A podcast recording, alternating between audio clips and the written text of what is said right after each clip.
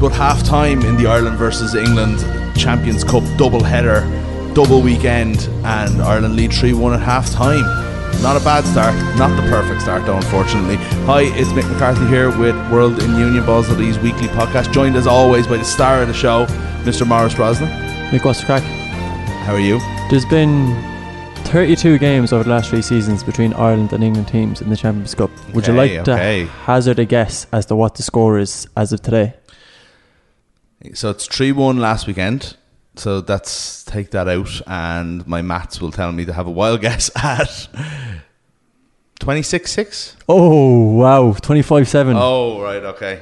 To Ireland, obviously. to Ireland, yeah. Yeah. To Ireland, which is a, a pretty glaring stat for the Champions Cup over the last three years, but it's pretty encouraging from an Irish perspective. Yeah, there's been some domination. I say it's just half time. We did talk last week about how for a lot of those games, the first game was the key. You know, it's you know, I think if you look at maybe Harlequins, who we'll talk about in a few minutes, not as motivated, I presume, next week as they will be, despite even getting the lo- losing bonus point and probably playing as well as they could have, except for something else we'll talk about again later in the show. Um, but you know, like really getting the win, especially for Ulster and like I mean Leinster will have put Northampton cast Northampton aside, especially. You know what I mean? I think there there is almost an easier week awaiting for at least some of the some of the provinces this week. Yeah, nearly all of them, bar Munster, I would Bar Munster say. well, um, Chris Boyd was pretty interesting after the game, talking about uh, what they need to do, and uh, he effectively talked about the. He, it was interesting, of course. He talked about Leinster as well, and the fact that they just can't compensate for him. So if he's missing, like it's bizarre that you know you get us out after the standard of Johnny Sexton goes off injured, and the, literally the first thing his replacement does is come on and score a try, whereas they're without Owen Franks and Courtney Lawes, and they just don't have the the well as he talked about to replace them. But because of that, then I think next week for them is basically a write off. And you kind of load towards the, the back two games. They're on what they're on nine points now, so nineteen points will probably get you losing. If they get a losing bonus point next week, maybe.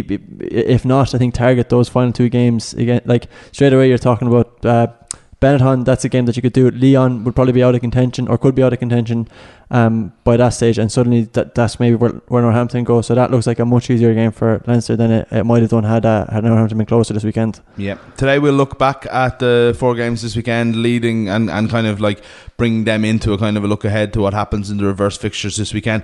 And Morris is also going to say a very interesting interview here. You're going to speak with JP Cooney. People remember him as a former uh, Connacht prop. I thought a current Connacht prop. You know the way that this happens sometimes. Like you know, he is only 29 years of age, but he had to actually retire last year. Because hamstring injury, yeah. Exactly, yeah. So he's got, but he's got a still a pretty interesting job within the province. Yeah, he does. So JP is an interesting guy. The first time we would have come across his name came up on this podcast actually was when we played the interview with Dylan Tierney, uh, Martin, uh, your favorite rugby player from the under twenties, Brett Pope's favorite rugby player from the, from the same under twenties team, and he.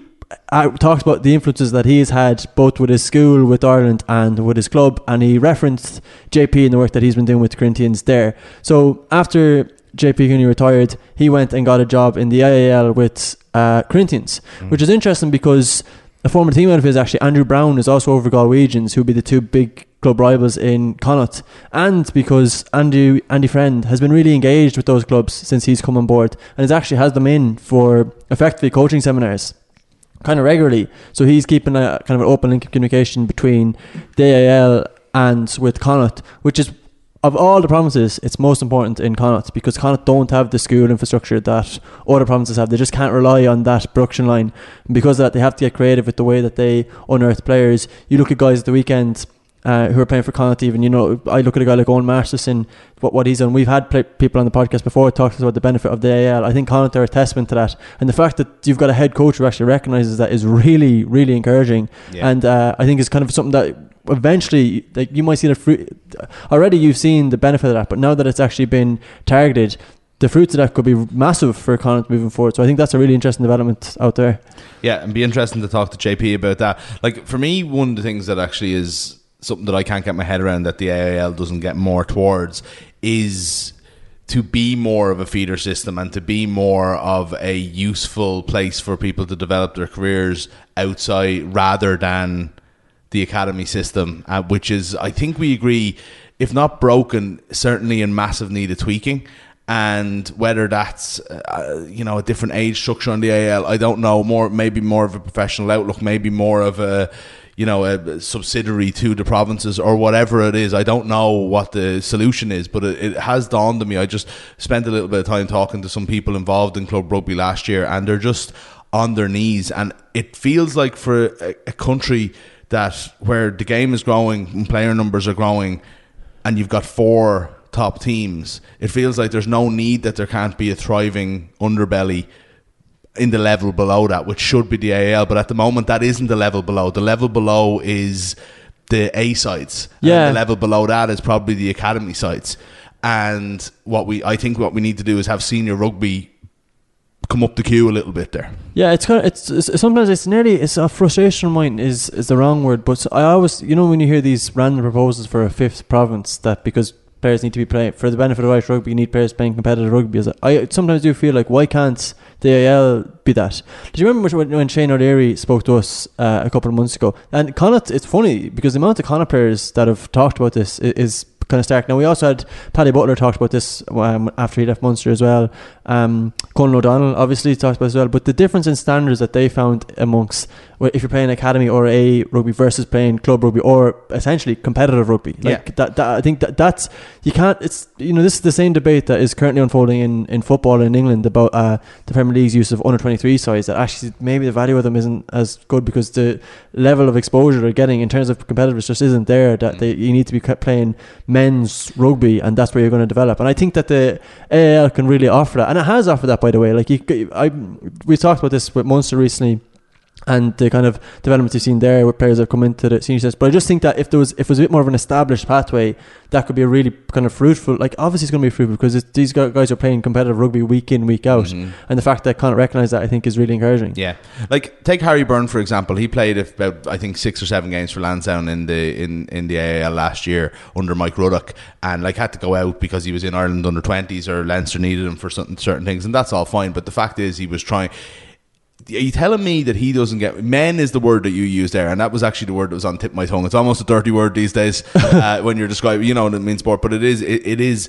There's no doubt about it that Harry Byrne is going to get more out of coming up against a really experienced, grizzled second row going to try and charge him down, who's been playing uh, senior rugby for 15 years, than he is going up against uh, other kids his own age who he's better than at the moment. Absolutely, You know, yeah, like so. I just, I just, I would love to see some sort of plan in place to sort of just raise it, raise the profile, raise it a little bit, and just get it to that next level. It doesn't have to go back to the old day where it was the be all and end all, but I do think that like living by just four teams is not where we need to be, and it goes to all the discussions we've been having in the last few weeks about, you know, uh, the the club system in France and England and how they need to look after their own back, whereas the Irish teams don't because they've just got this one kind of outlook, you know. Anyway, we could talk about it all day, and we'll hear a certain perspective of it from from from JP Cooney a little bit later on. Let's go back though to last week. Let's start with Connacht actually, considering we're talking about JP. That was the only loss of the weekend, and it wasn't like it was also just a very very disappointing performance and loss to lose on the Sunday. You know, going in 10-7 at half time, like I don't think they'd played magnificently, but they were obviously well within the game, you know, like, and it just sort of fell away gradually over the course of the second half. And, you know, not to even get the bonus point in the end in a match that we talked about on, on, on um, last week's show as being a kind of a, you know, a real opportunity to get that away with and to put themselves into the conversation for qualification. Yeah, it like if it, I, it's funny, right? If you'd asked me if we uh, talked about this after the game or even yesterday, um, I would have been really critical of Connacht's performance. I think on, on a first watch, particularly. Now, when I watched it back last night and kind of different thoughts, like they were developing opportunities, and I think that some of what they did was really encouraging. But they still there's still massive variances. One is their reliance on Bundee Aki, like the the work that he does.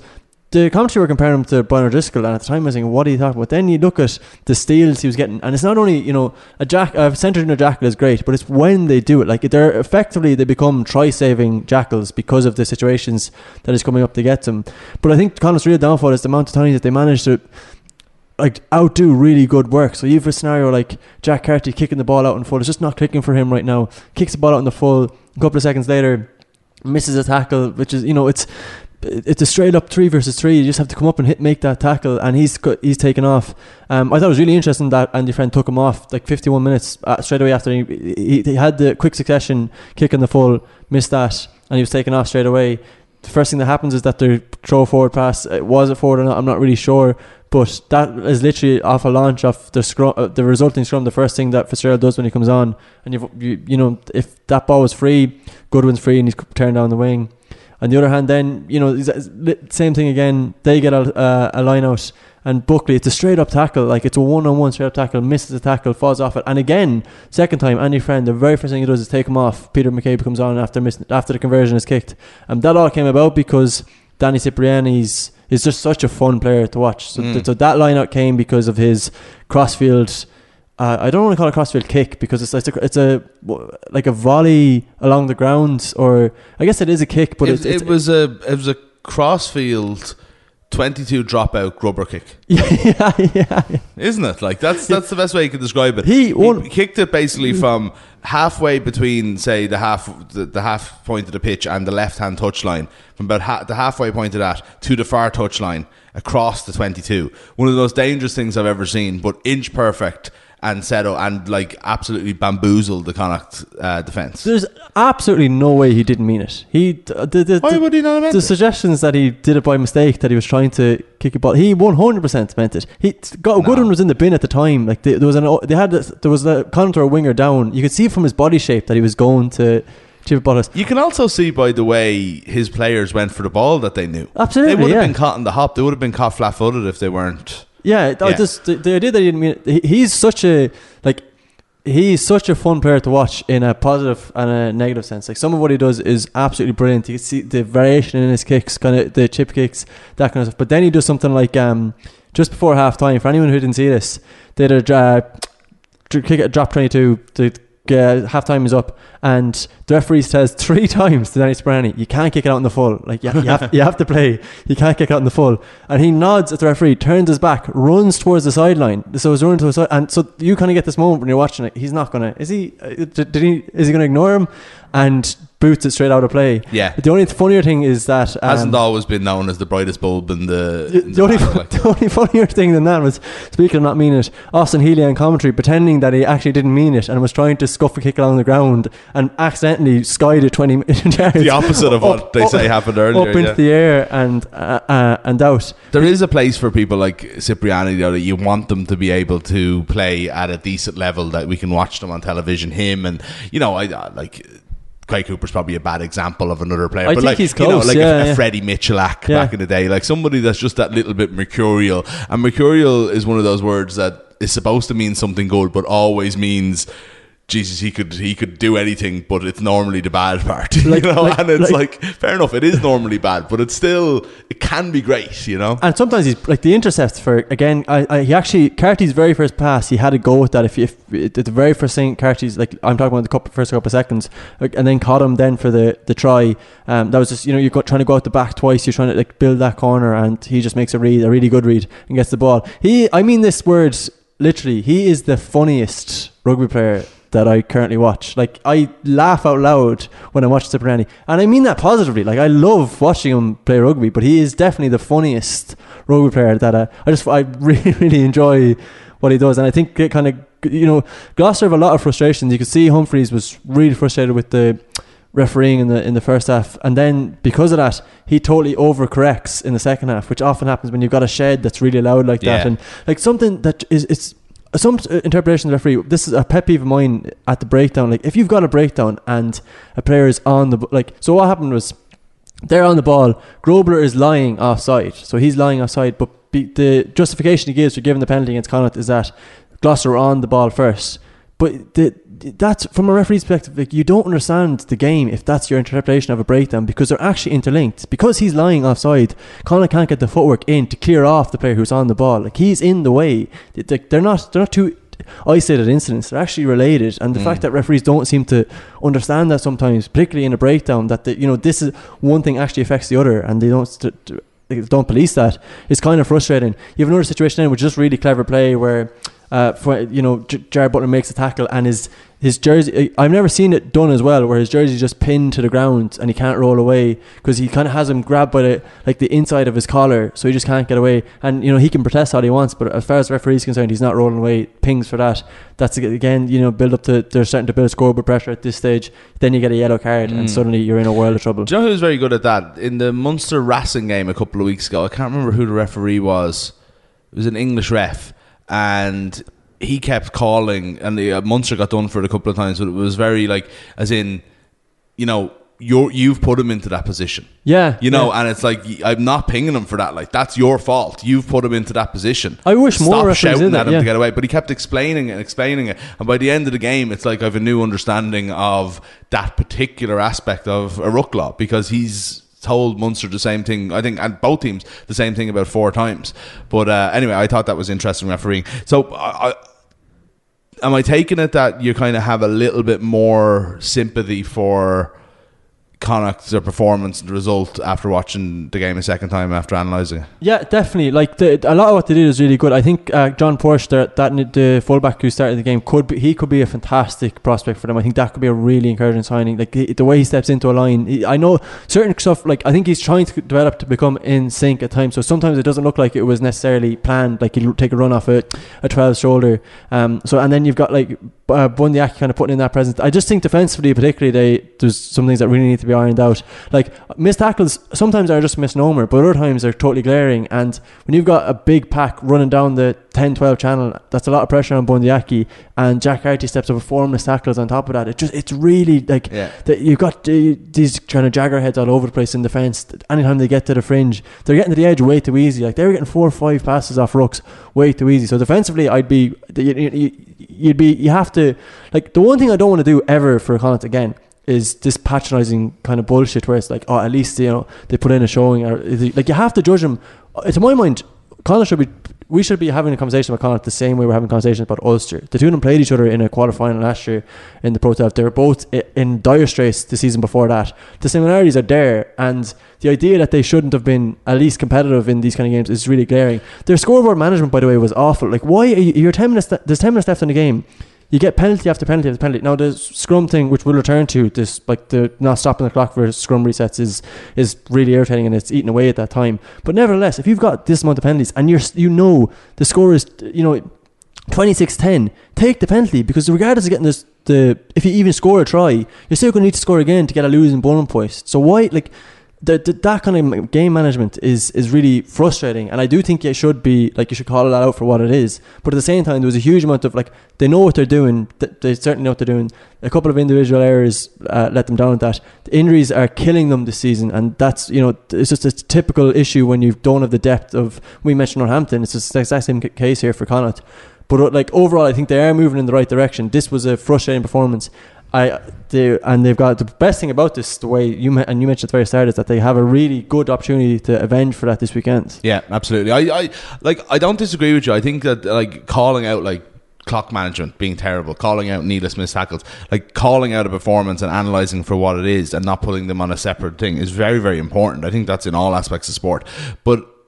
I do think there's also a like there is an experience factor there that does need to be taken into account. Maybe when we're looking at the entire season rather Sure, than in yeah. one match, and we say like if Connacht go and win their home games this year and lose their last away game to Montpellier and don't qualify ultimately, I think that that's progress and that they'll have shown a good year. And ultimately, what they need to do is qualify again through the Pro 14, and then you judge them almost on a different level again next year. But I agree with you in terms of individual games. Let's talk about the scrums now because we want to get on to Leinster Munster. Ulster, but like we can put these into all games, like uh, across Europe that we've seen this weekend. But the Connacht one, especially, like the time wasting at scrums, like there's nothing that frustrates me more in general than uh, like end of game closing out. Right, it's professional sport. It's like in, in football, it drives me mad because I feel like there's lots of easy fixes that the authorities don't seem to bother with, and it ruins the spectacle of a game where a team is holding out. You know. Um, but rugby is very, very similar. There's a lot of time wasted. You know, you can easily, if you get a scrum with six minutes to go, if you're in any way smart, you can say, we can knock four minutes off this clock now. Without a penalty, without anything, just resets, reset. Four minutes to go. Suddenly, the team who are probably in their own 22 have one chance to score against us, to get the ball up the field, and can't knock the ball out of play, can't knock on, can't give away a penalty, can't do anything, you know, can't kick the ball. Yeah. You know, and that's the end of the game, really. You know what I mean? You've you've closed it out. And it's not true rugby. And that's what just frustrates me. And I feel like there is easy fixes. We've seen, I said to you that, like, you know, Three Red Kings was talking about it, I think possibly after the Munster game, maybe the Connacht game, uh, you know, talking about how, you know, like maybe we have a stop clock on scrums and it makes the games longer, but ultimately isn't that better? And Yeah. maybe it doesn't make the games longer because maybe we have less of that nonsense if you're not getting anything out of it. Is there any call for a 70 minute clock and a far more stringent stopwatch? Yeah, like I don't think there'd be less ball in play. I agree. The, the reason that it was so obvious after the Connacht game for anybody who watched it was because Austin Healey actually pointed to the clock and said, "The clock." Is, the first time we did it was after 20 minutes. Look at the clock and look at the amount of time that we waste before the scrum is completed and and change the ball back in play. And it was nearly two minutes before the ball was back in play. And he said, "That's one scrum."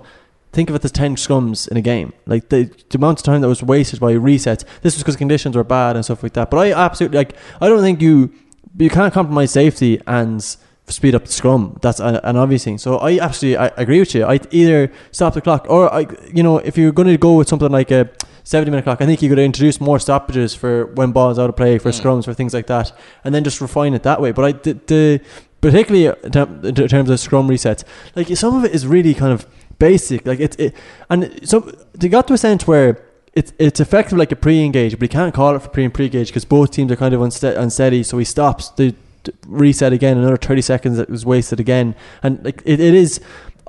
I hate to call this stuff clever because it's also really cynical and kind of No, but it is. annoying. It's professional in the worst sense of the I word. guess, yeah. You know, I just think there's a very easy fix, and ru- like it's a, it's an easy fix, and it's also one that I think if there's enough clamour for it, rugby will fix because they've been decent. Yeah, at, in terms at of amending yeah. and the clock is. See, the clock isn't sacrosanct the way it is in certain other sports. It's not something that you can't ever stop. It's stopped regularly, you know. And uh, maybe here's something as simple: if rugby is, if scrums are part of the game, so the clock is meant to move during them, that's all fine. Maybe it's there's one attempt at the scrum, as soon as that does it, it's stopped, and the ball it doesn't start again until the ball is live in, in the play, scrum. yeah, So yeah. the ball is like you know uh, maybe it's in the scrum, maybe it's taken out the scrum. I don't know, but like there's an easy enough thing there where there's a TMO or whoever is in control of the clock. I'm not sure. The referee says time on, time off, and he's mic'd up. That's easy enough to do, you know, and it just it eliminates all of this. And I think I think it would be for the betterment of the game because it it, can be just so frustrating as a viewer, and I can only imagine how frustrating that is as a player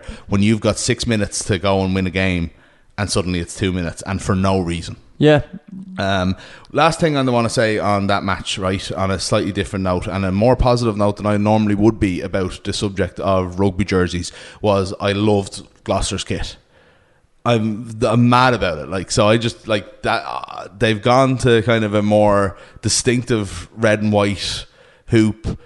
That's the way. I don't know. I feel like all these jerseys, all these traditional jerseys over the years, have all just got a little bit more blended yeah. if you know what I mean, over the course of time. And I just liked that it was kind of traditional looking and stand standouting. And it, meanwhile, Connacht are wearing like navy with like weird A blue, strips of green and blue kind of going through it, you know? Yeah, the Ospreys had a really similar away the, the game against Racing. Um, people might have seen that as well. I loved. Uh, oh, sorry. That, th- I mean, sorry. I mean, I don't know why. Obviously, not what Gloucester were wearing or what Connacht were wearing, but they're what they have this year yeah, in general. Yeah. yeah. I I love the I love that Gloucester kit. I thi- I think it's it's it's class. I like the I there's a real basic principle with those kits as well, which is kind of like the simpler the better. Like the I don't know if you've seen the new Kerry GA kit, but they decided to move the change the color of the sleeves kind of unnecessarily. Like I do think you can just simplify this kind of stuff down, and that Gloucester kit is a testament to it. So was the the original Saracens kit before the one now. I don't like the new sponsor on it, but the original Saracens, but when Saracens first were good,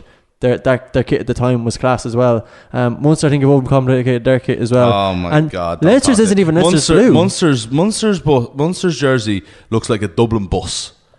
It's Dots the and the dots, the, the seats are- it's absolutely awful. I thought of it about ten times during the match. During like a, like it was a bad game of rugby. In fairness, let's actually skip to that game. We'll talk about Leinster in a second. You can give out about their, the blue under jerseys. Not being, let Leinster change their blue all the time. They don't. They don't have traditional colours. Uh, joking, of course. So I told you before I was at um, the Connacht Leinster game in the sports ground the year that Connacht won the the Pro 14 and they or the Pro 12 or whatever it was. Um, they beat Leinster 7 6. Kieran Marmion got a try. And Ian Madigan was playing out half for Leinster that day. And to say he didn't adapt to the conditions in Galway is an understatement. There was balls kicked up in the air that literally came back over his head, and he had to turn around and run backwards to go and try ball, and collect. yeah. It was insane. It was a really, really like it, the conditions were unbelievable, like as bad as anything we've seen on Saturday night. But the game of rugby, despite being seven six, was far superior because Munster and Saracens, especially in the second half, but I would say nearly overall, was an awful game. Like wasn't it? Yeah, it was terrible. Yeah, like what generally happens when conditions get to that is that it it becomes like a neutralizer, so it dumbs it down. Both teams have to play like one out rugby because you've got no more options. So then it becomes who's like it's it's a weird. You can do it smarter though. oh, you definitely can. Yeah. Uh, Like my biggest issue, like so that like you come, it dumbs down and becomes one out rugby. It in a lot of ways becomes who's bigger, like who can carry better. But then at the same time, like I think you can you've still got execution within that. Like say for example, if you've got you know you've got you've narrowed your gap and you've got Andrew Conway running a line with. I actually think that that knock on that Mer- uh, Conway had in the second half, he was thinking that ball was to be kicked ahead, and so he was running and in it to be flat to chase a kick. Yeah. That obviously wasn't communicated with Murray, so the ball is fired off him and it gets knocked on. Um, that like that's just out of sync thinking, and I do think that, that a lot of that is down to this evolution in their they're trying to evolution in their attacking game. Like you heard during the game, Larkham was interviewed and talked about the work they've done to try and implement this new uh, structure. And I think sometimes you know some of that stuff should kind of go out the window when conditions are as bad Mm. as they are. And it's funny, like my my youngest brother is obsessed with this thing, the small blacks. I don't know if you've seen this small blacks on Instagram. So small blacks is a basically it's an all blacks driven media platform which is about coaching skills for kids really young kids. It's um kind of through fun games like offloading rubber chickens or frying pans or stuff like this. Um Sonny Bill Williams does a lot of the videos. But he's shown me a video where Sonny Bill Williams was doing this kind of novelty stuff while also talking through the different technical stuff about how he would catch a ball and give off a pass. And he was boiling it down this is for five year olds he was boiling it down to your hands positioning. Are your fingers straight out? Are your fingers up?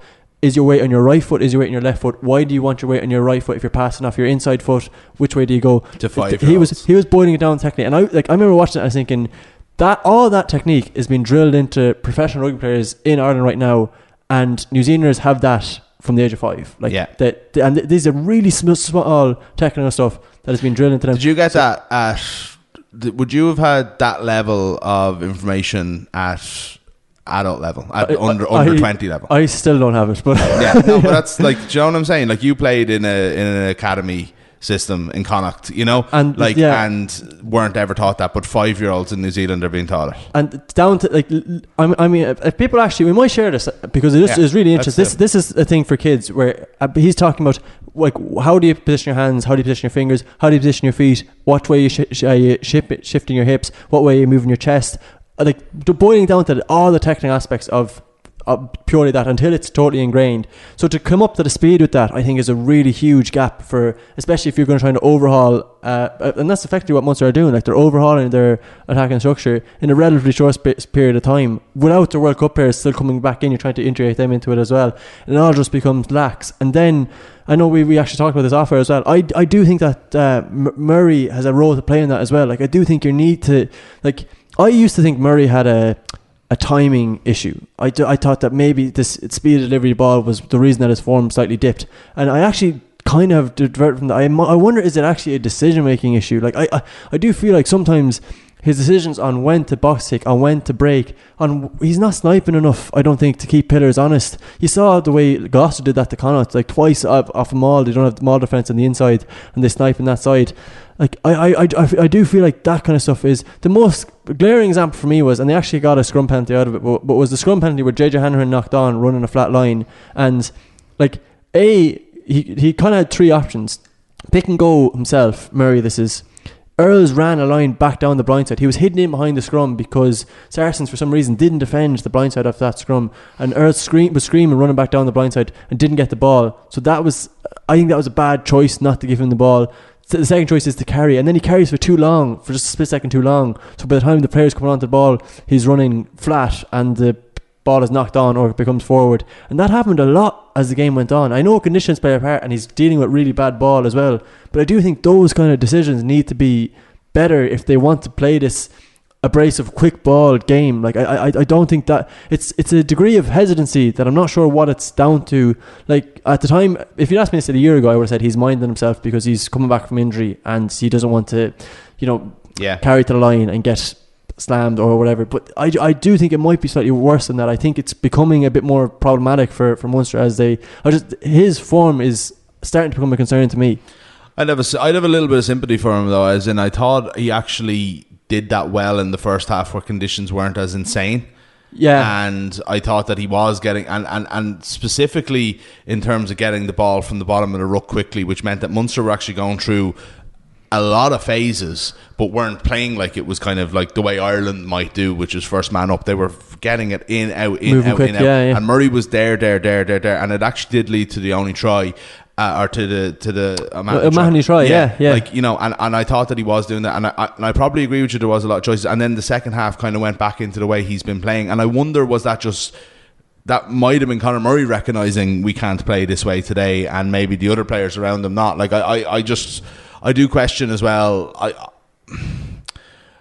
I have a like without being in any way critical of JJ Hanrahan, I do feel that there might be an element of not having fully not being fully trusting of what's outside either. You know, like if that's Joey Carbery, maybe you kind of let him run the game. Whereas I think there's probably an element of Murray trying to do a little bit too much at the moment, and to your point, almost doing nothing. Then in the end, being indecisive. You know what I mean? And I, like he absolutely would agree that he had a poor second half and made some bad decisions. I just.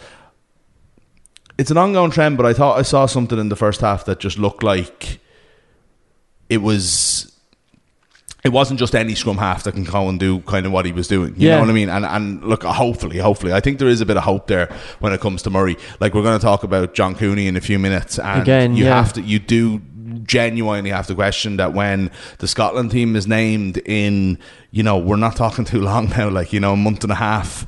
You know, what what what is it? Less than two months anyway away. Um, you know, there's a huge chance we don't see Conor Murray picked at number nine because you have to on you have to think that Farrell is not going to just say he's going to have to pick afresh. You have to pick from scratch almost on that team now, and it therefore it has to be almost the most informed team that's ever been picked for Ireland. You know, and at that at this stage, Murray is is looking to not even get on the bench. Like you yeah. I mean? Like if, if he, I, if he's, if, if you're picking right now, you just have to be honest. Picking on form, you have to go with Cooney right Yeah. now. Now maybe that changes over next Yeah, month or two. few, but there's a there's another three rounds of the Heineken Cup to go before we get and there. Yeah, you know the manner that he won the game was great, and that like will rightly get the uh, kind of the plaudits. But the way he actually won that penalty, like the, I think he kind of recognized the, the qu- qu- so Quins are up. It's 25-22. Ulster are going through the phases. I think at that stage, Cooney recognizes we're probably not going to score a try here, but we can force a penalty. So first time kind of does the typical. It's a Conor Murray trick Yeah. as well. Stumbles over the player at the back, trying to make it look like he was interfered going to the ball.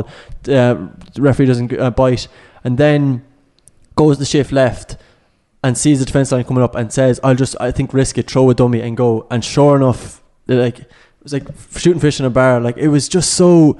From a Harlequin's perspective, it's such a ridiculous penalty to give Mm. yeah, it was 24-22, so it was the winning penalty. It was like, yeah, the winning penalty. So, so he not only did he kick it, he I think in a, in a sense was probably intelligent enough to actually win it. Like he had Yeah. the rugby IQ to recognise that.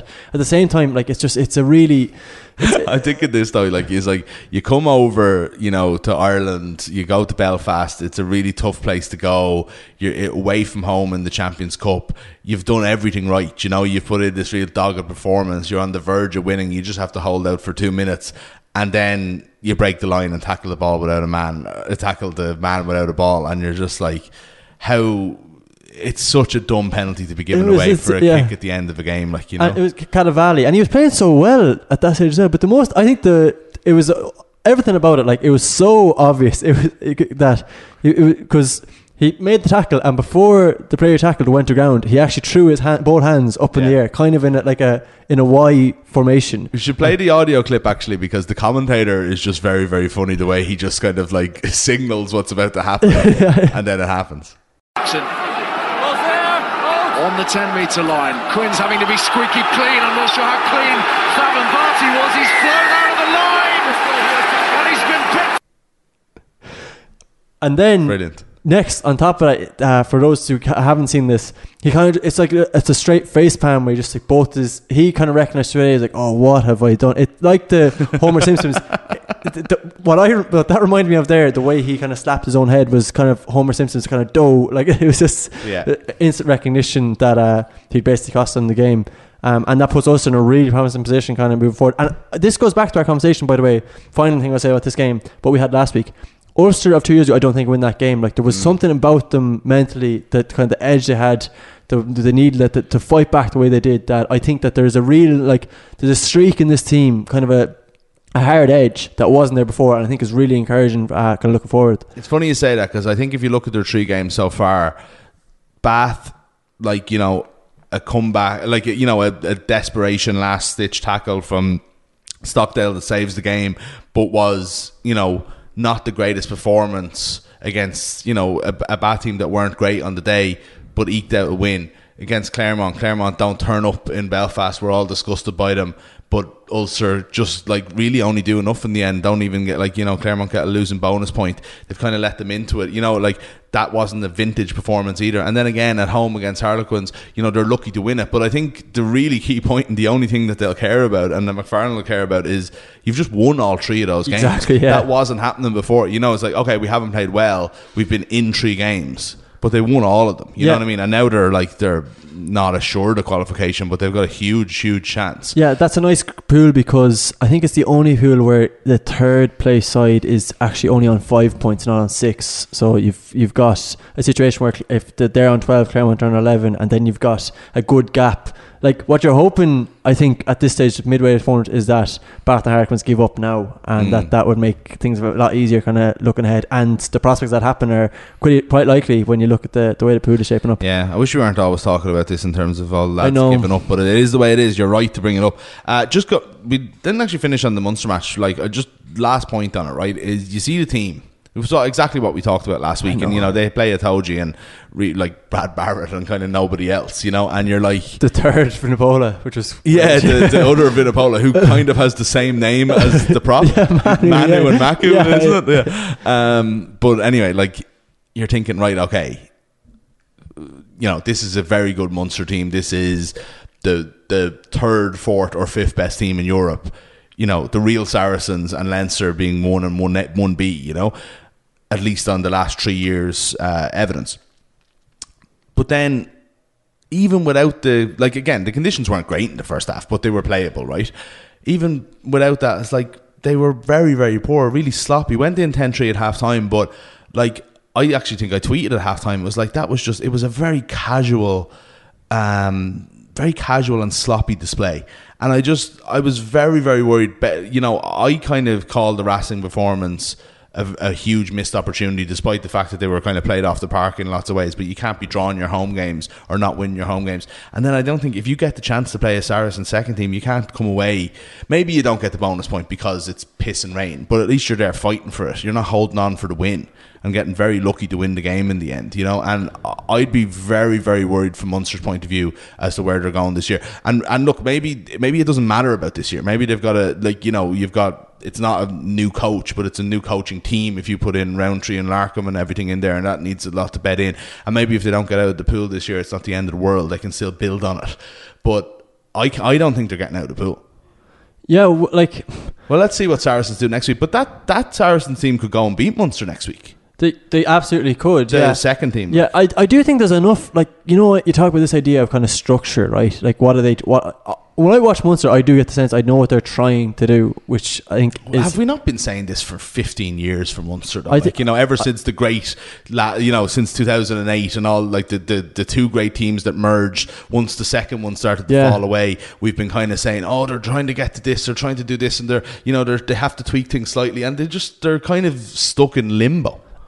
Uh, absolutely, and I th- I think that like I think th- that was a really kind of tal- like that was a really uh, obvious frustration when I was over in um in Saracens last, Last week. year, that, yeah. that, that it was really obvious that they had, that players had kind of, and I mean, you saw the kind of the change that came after that as well. But I still do think, like, say, you know, you a moment like the forward pass that Larkham was convinced wasn't a forward pass for the Scannell linking up with Haley. Like I, I've watched Scannell for the last three years, and I I know he has that passing ability in his locker. But the thing is, he's never been used as a pivot. He's been used as a crash ball carrier, which he isn't. Like Mm. they, so. uh, The fact that he's now been used more correctly, you see players like JJ Hanrahan carry to the line. At the same time, I do fully like. I think Munster fans particularly will be very frustrated by the manner of that performance and the way that it's just like. I think you're you're constantly waiting for this team to click. Yeah. And I also, but at the same time, like I'm doing a separate project by the way at the minute, right? I'm writing a, I'm doing a piece about kind of the different things about teams who perform really well and then dip off. So say if you look at the Irish rugby team now, why did it go so horribly wrong so quickly? And the one thing that I'm kind of becoming more and more clear of as I talk to different people is that there actually isn't no any like silver bullet. When you're successful in high level sport, it's because there's so many different levels finally come together. Like there's these, it's because of the sphere these people are operating on. It's kind of hundreds of different things intertwining, clicking at once. And if one or two of them are off, even by a percent, the whole thing drips massively. The difference is so so fine. Like the, it's a cliche, but fine, the margins are so so fine. And I do think that Munster are coming closer, and it's it's a, been a very very slow process. Okay. They are becoming closer to bridging that. Yeah. At the same time, I also don't think they're going out of this pool. Yeah, but I look. I, I just to go back to that. Like I agree with you, right? I and I they are going somewhere, and I didn't mean to be kind of flippant about them being almost there or seeing what they do. I just feel that we've been given, we've almost been giving them that leeway for a long time, and they deserve it again this year because of the changes. Right? That's fine. So that that's just a frustration. That's not a problem. I agree with you that that is the case. The the thing though is right. If those things are almost coming off, or you know, Scannell's pass might have been forward, might have been not, whatever. Like that's all one part of the game. The other thing, though, that you would take for granted in a match in Thomond Park at half five and a shitty evening in, in, in December is something that you'd nearly like people nearly laugh at Munster fans and Munster when they talk about this, but like intensity and just a real uh, you win. You've already got a certain amount of points on the scoreboard because you've got more desire, more passion, more intensity than the than the Yeah. opposition, right? And that there's nothing they can do to match it. There's nothing they can bring. There's nothing they can like the way Racing turned up or whatever. It doesn't even matter. Munster is still going to beat you there because they're in Thomond and all. And it's a, it it is. It sounds like bollocks, but it isn't, and it hasn't been for you know 20 years 25 years in, in in this competition you know what i mean they've only ever lost four times at home there's a reason for that and I don't think they showed that. And I think one, I think that like they they get the team in on Friday and they say this is going to be, we have to make sure we win. But you know, there's nobody outwardly saying this is going to be a doddle. But I think they're thinking this is going to be a doddle, and they couldn't turn it on, and that's a massive disappointment. I think for Munster fans that go to that game on on Saturday night, you know. And I don't think they look. They won the game. They did everything they can. They'll listen to this and think, "Who's this Egypt?"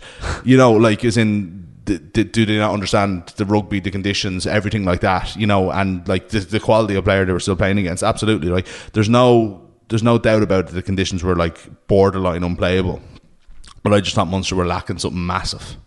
Yeah, I think uh, ultimately it's like you know the final is like what I do. I think Munster have another level, absolutely, and even in really basic stuff like their, I think the lineup was actually regressed weirdly uh, this season. Like the quality of ball again. That you're going back to if ball is off the top and ball is going to Murray and he's getting pinned by Itoje, something's not right there. Like either somebody who's lifting isn't blocking properly, or he's taking too long, which I think he did to get the or pass off. told offside Or then yeah, twice, least, twice. um, which wouldn't be uh, wouldn't be unlike him. Um, but Uh, yeah, the, yeah. do most of another level. Yeah, absolutely. yeah, Romain Poite was wearing a lot of layers. Did you notice that? Yeah, I wouldn't blame him. Yeah, No. it was just very funny. I thought it was just looked like there was like things sticking out of his jersey. All he looked like uh, he was wearing, you know, the baby sumo suits that you, people used to get to confirmation parties. That Leinster, right? Finally, it's it's so funny. We're almost putting Leinster like like it's just a, this assumption that we're going to be talking about Leinster in May. Yeah, because yeah, we're kind of putting them to the end now, nearly every week. It's like we said last week that you know they're kind of like going and doing the job like they did against uh, against Treviso and against Lyon wasn't going to be enough at Franklin's Gardens, and they'd have to show a little bit of something that they haven't shown so far this season. And Jesus, that's just exactly what they did. And when they did, we saw just that they're in a different league than almost everybody else in this competition. Like, yeah, like um, when it clicks, they are absolutely sensational. Like you saw the way even their back three attacked when Larmour just puts on the gas, takes that break, and has uh, James Lowe running a sport line beside him. You're Yeah. thinking, how do you like, how do you stop that? Yeah. And then you know in the second half they reverse to the other side, and you, you- you're fight you're basically fighting to keep a team scoreless, and they come through that patch and end up closing it out in convincing fashion. And players like Ed Byrne come on and get their tries, and Yeah. like the I the whole manner of that performance was outrageous, like absolutely outrageous. Um, this is a team who are top of the Premiership. The no, like Yeah, and the previous week it was team were top of the top 14. um, yeah, exactly. And like Northampton are a really good team. I you watch some of those stuff in the first half. They're definitely moving in the right direction. I can understand why Ali Stokes, when he spoke to us recently, was so uh, praiseworthy of the work Chris Boyd is doing. But it's just Leinster's pure, like their manner of working their way through games. They're kind of like a, they remind me of a like a boxer. We talked. I talked about this in a separate podcast about somebody like Katie Taylor. They're like a boxer who can fight basically any way you want to engage them. Like if you want to play one out rugby. Le- Leinster will go and do that with you, and they'll totally obliterate you. If you want to try and take them, like, the, and that's the thing. I, I, the first thing I said to talk to you there, I started talking about Jordan Larmour, who was uh, sensational, or James Lowe. It was actually up front the Yeah. performance of players like Cian Healy and Andrew Porter and the work they put in, like re- beating a team up up front. To, you see the carry for the Porter's try, diving, and then like, can you imagine being a Northampton Saint, being put through that for fifty minutes and looking up and watching Tadhg Furlong trundle on to take you on for another half an hour? Like that Yeah. must be so dispiriting. There's a great clip. Charlie Morgan, friend of the podcast, Charlie Morgan, tweeted out a clip of um, uh, Porter and Healy tracking back to stop what is a, a certain try, tr- tr- uh, basically from the halfway back, the work they put in to get back, get into the line, and make a tackle.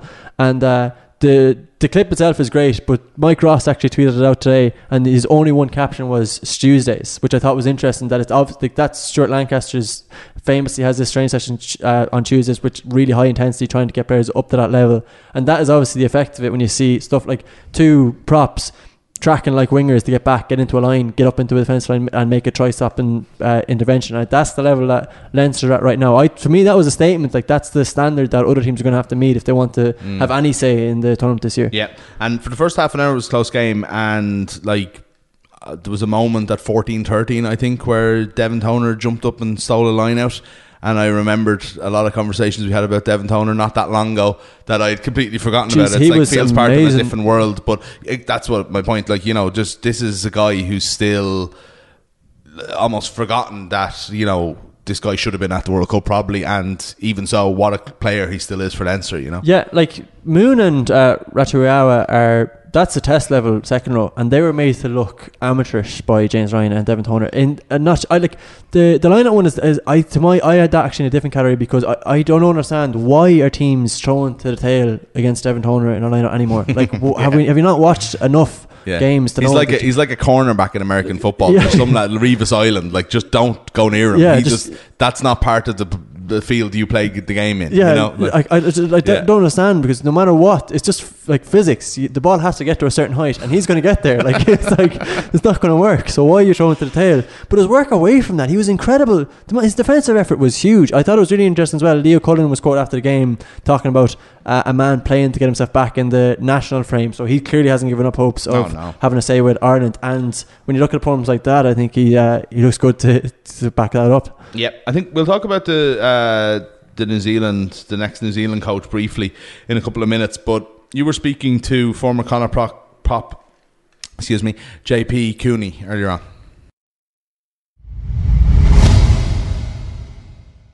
All right, I'm delighted to say now we're joined by JP Cooney. JP, how's the form? I'm great, Morris, and yourself? Good, thanks. Yeah, all good. Um, injuries have obviously played their part, but we might start talking to you about Connacht and their season so far. It was obviously a disappointing result at the weekend. What have you made of, of their form so far this year?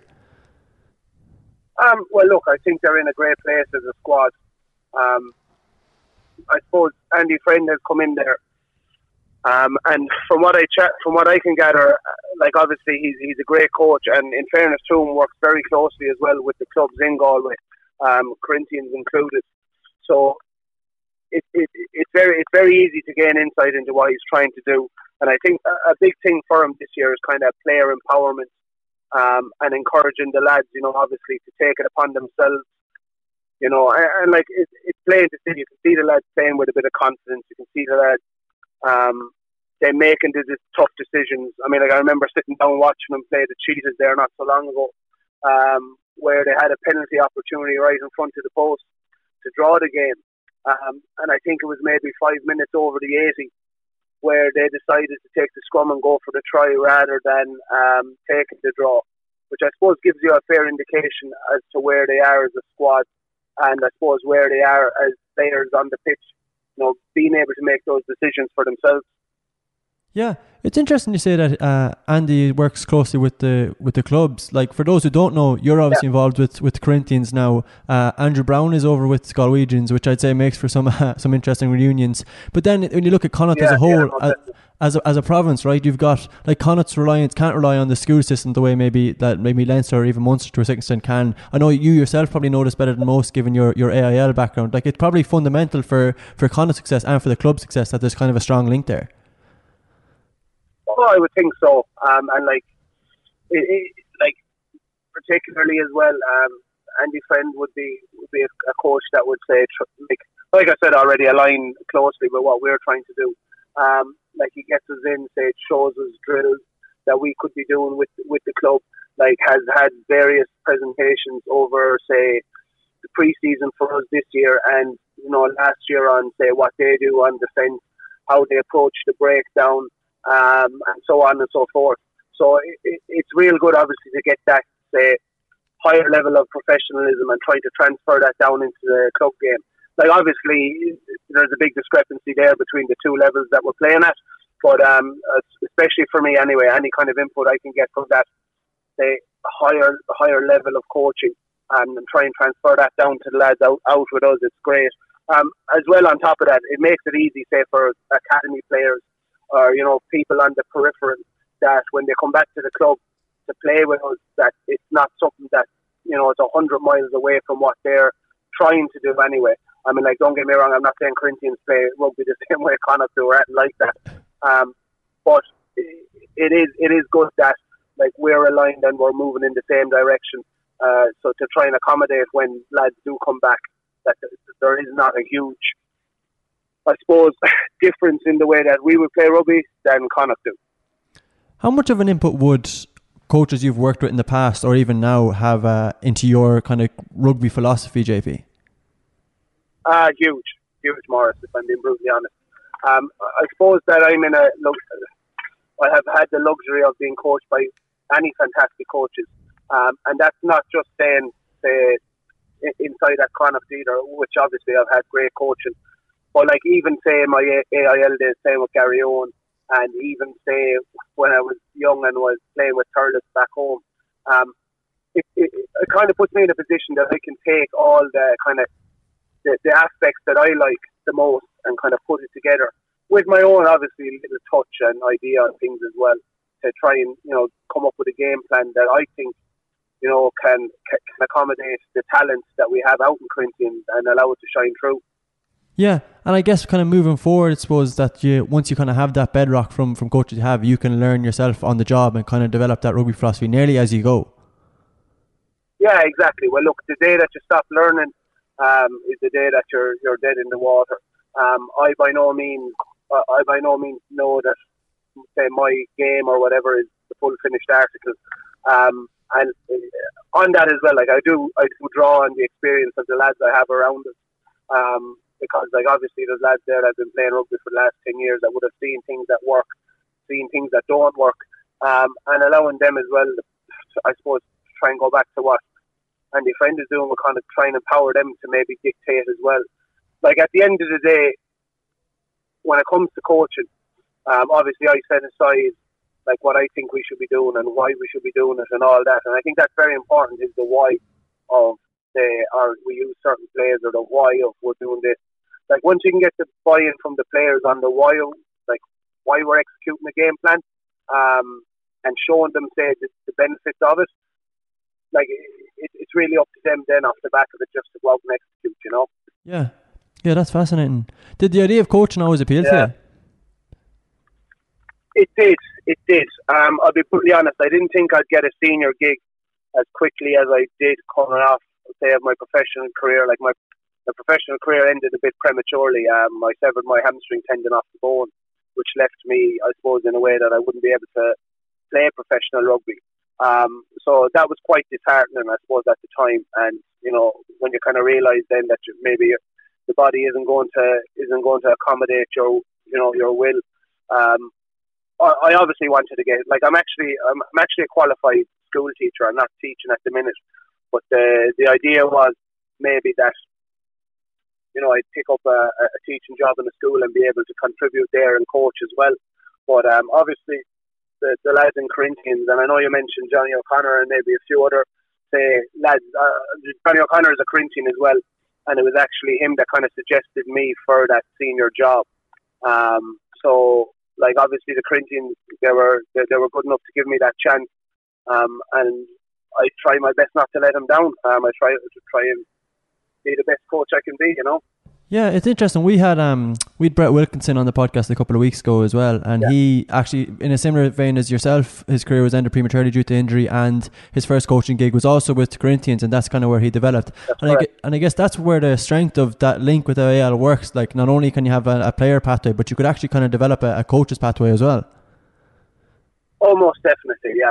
Well, look, I, I suppose the, the thing is, you come out of the professional game and you see so many things like in terms of skill, like you know, work on little things that you think can they may be only small little factors, um, but contribute massively, say towards uh, uh, say how the rug- the game of rugby is played, um, in terms of maybe producing a, a ruck ball that might be 0.5 of a second or one second quicker.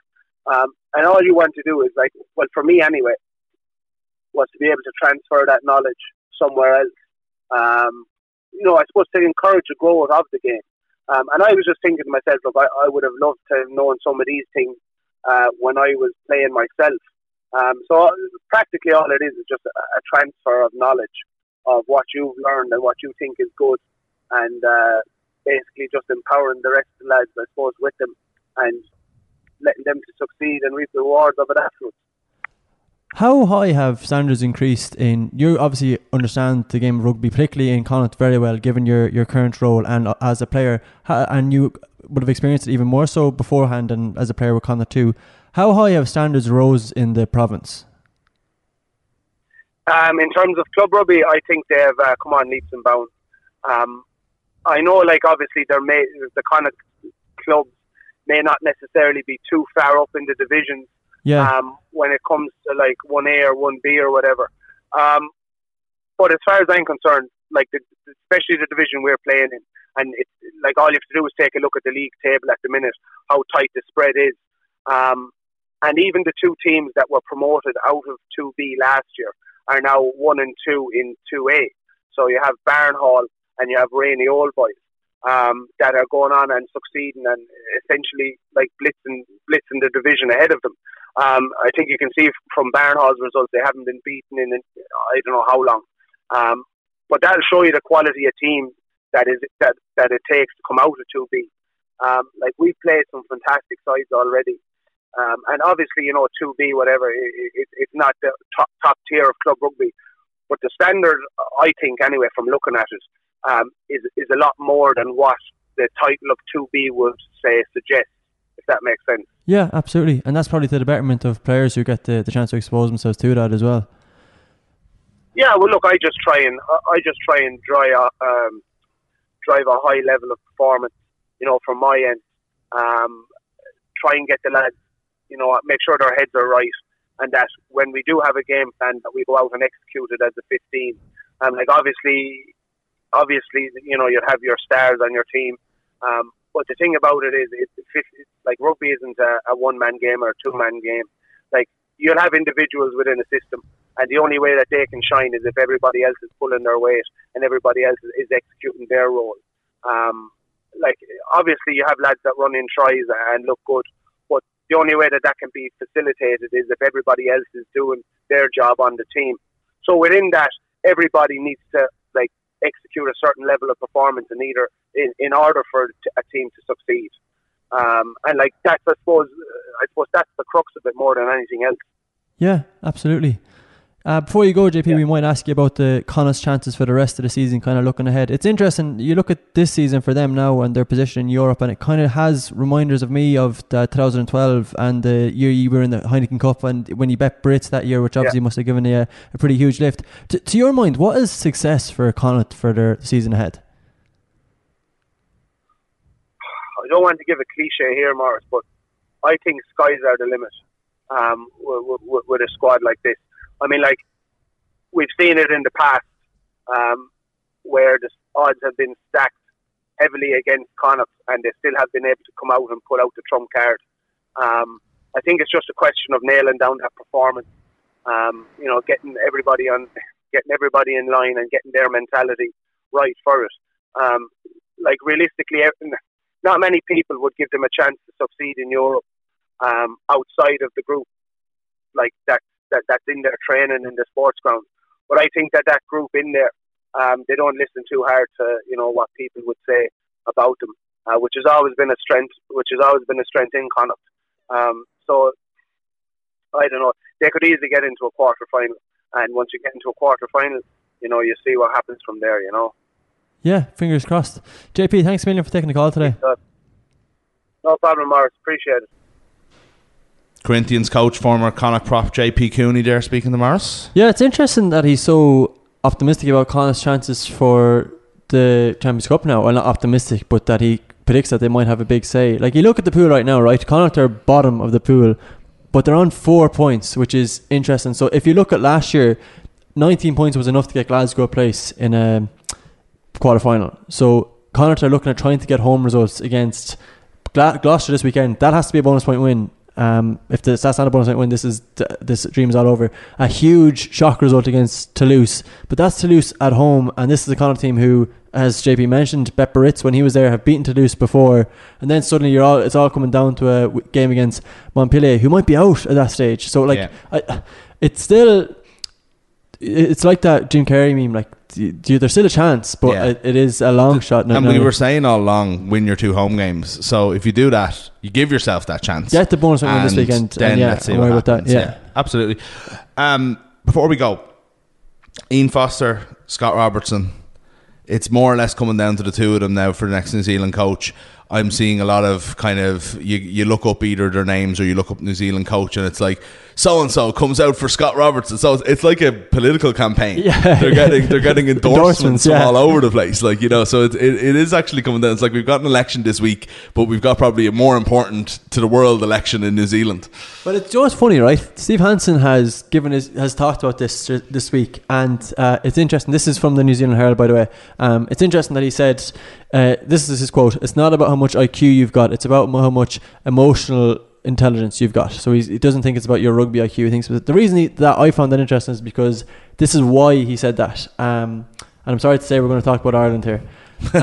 um, so Again. he said, uh, what we were trying to do we've never done before, and success comes a little bit of desperation. It was a perfect storm in the World Cup, really. We played South Africa first up, got the job done, and then uh, had lesser opponents after that, so the men's side of the game didn't come into it.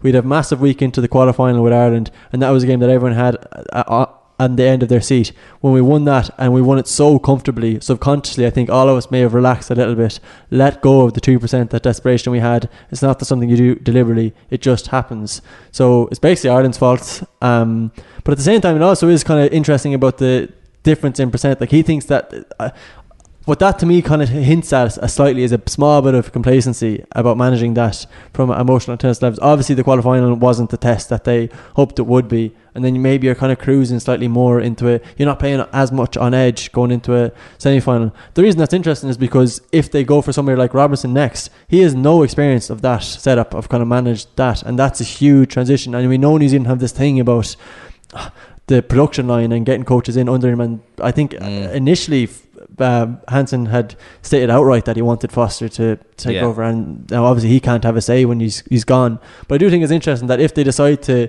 like. It's a big transition for New Zealand to move towards something that they haven't kind of seen before. Now, Crusader's experience will count for a lot in that situation, but yeah, still not, not, the same either. Like yeah. he's played in like Super Rugby finals and everything else, you know what I mean, and playoffs and all through that. Maybe it's not tournament rugby, but at the same time, he's not exactly inexperienced, and he is very successful. Yeah, exactly. Yeah. And a lot would know a lot of these players already as well. Right, so we'll see what happens there anyway. Um, we'll be back with you next week uh, when we'll definitely know a lot more about kind of like the the the paths that the Irish teams will have to take to get to the quarterfinals. Um, and we'll talk about the kind of Christmas period as well um, when we talk to you then. Um, but enjoy the rugby this weekend. It actually does promise to be another brilliant weekend. Hopefully, the weather is slightly better than it was last week.